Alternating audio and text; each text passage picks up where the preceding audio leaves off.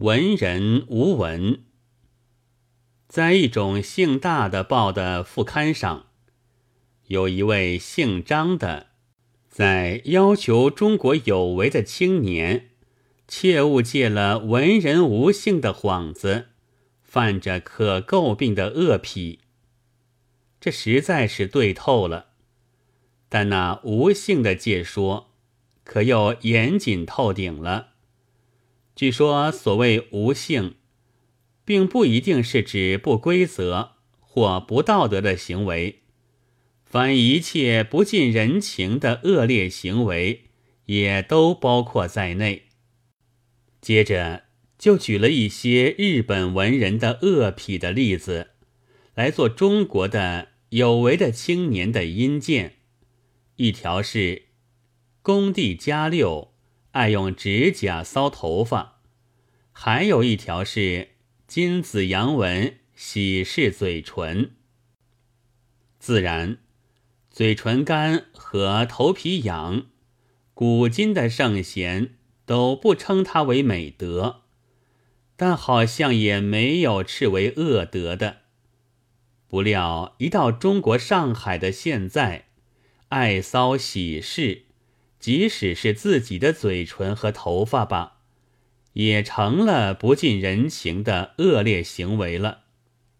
如果不舒服，也只好熬着。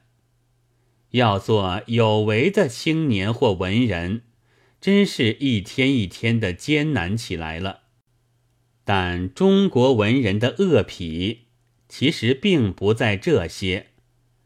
只要他写得出文章来，或骚或事，都不关紧要。不近人情的，并不是文人无性，而是文人无文。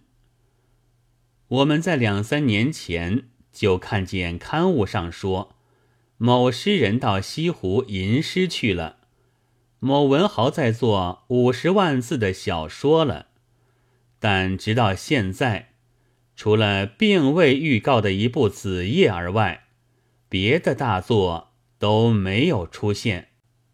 时些琐事，作本随笔的是有的；改首古文，算是自作的是有的；讲一通荤话，称为评论；编几张期刊，暗捧自己的是有的；收罗尾谈，写成下作，聚集旧文，印作评传的是有的。甚至于翻些外国文坛消息，就成为世界文学史家；凑一本文学家词典，连自己也塞在里面，就成为世界的文人的也有。然而，现在到底也都是中国的金字招牌的文人。文人不免无文，武人也一样不武。说是枕戈待旦的，到夜还没有动身；说是誓死抵抗的，看见一百多个敌兵就逃走了。只是通电宣言之类，却大作其骈体，文的异乎寻常。演武修文，古有名训，文星全照到营子里去了。于是，我们的文人就只好不是嘴唇，不搔头发，揣摩人情，单落得一个有幸完事。三月二十八日，两物一不同。这位木斋先生对我有两种误解，和我的意见有一点不同。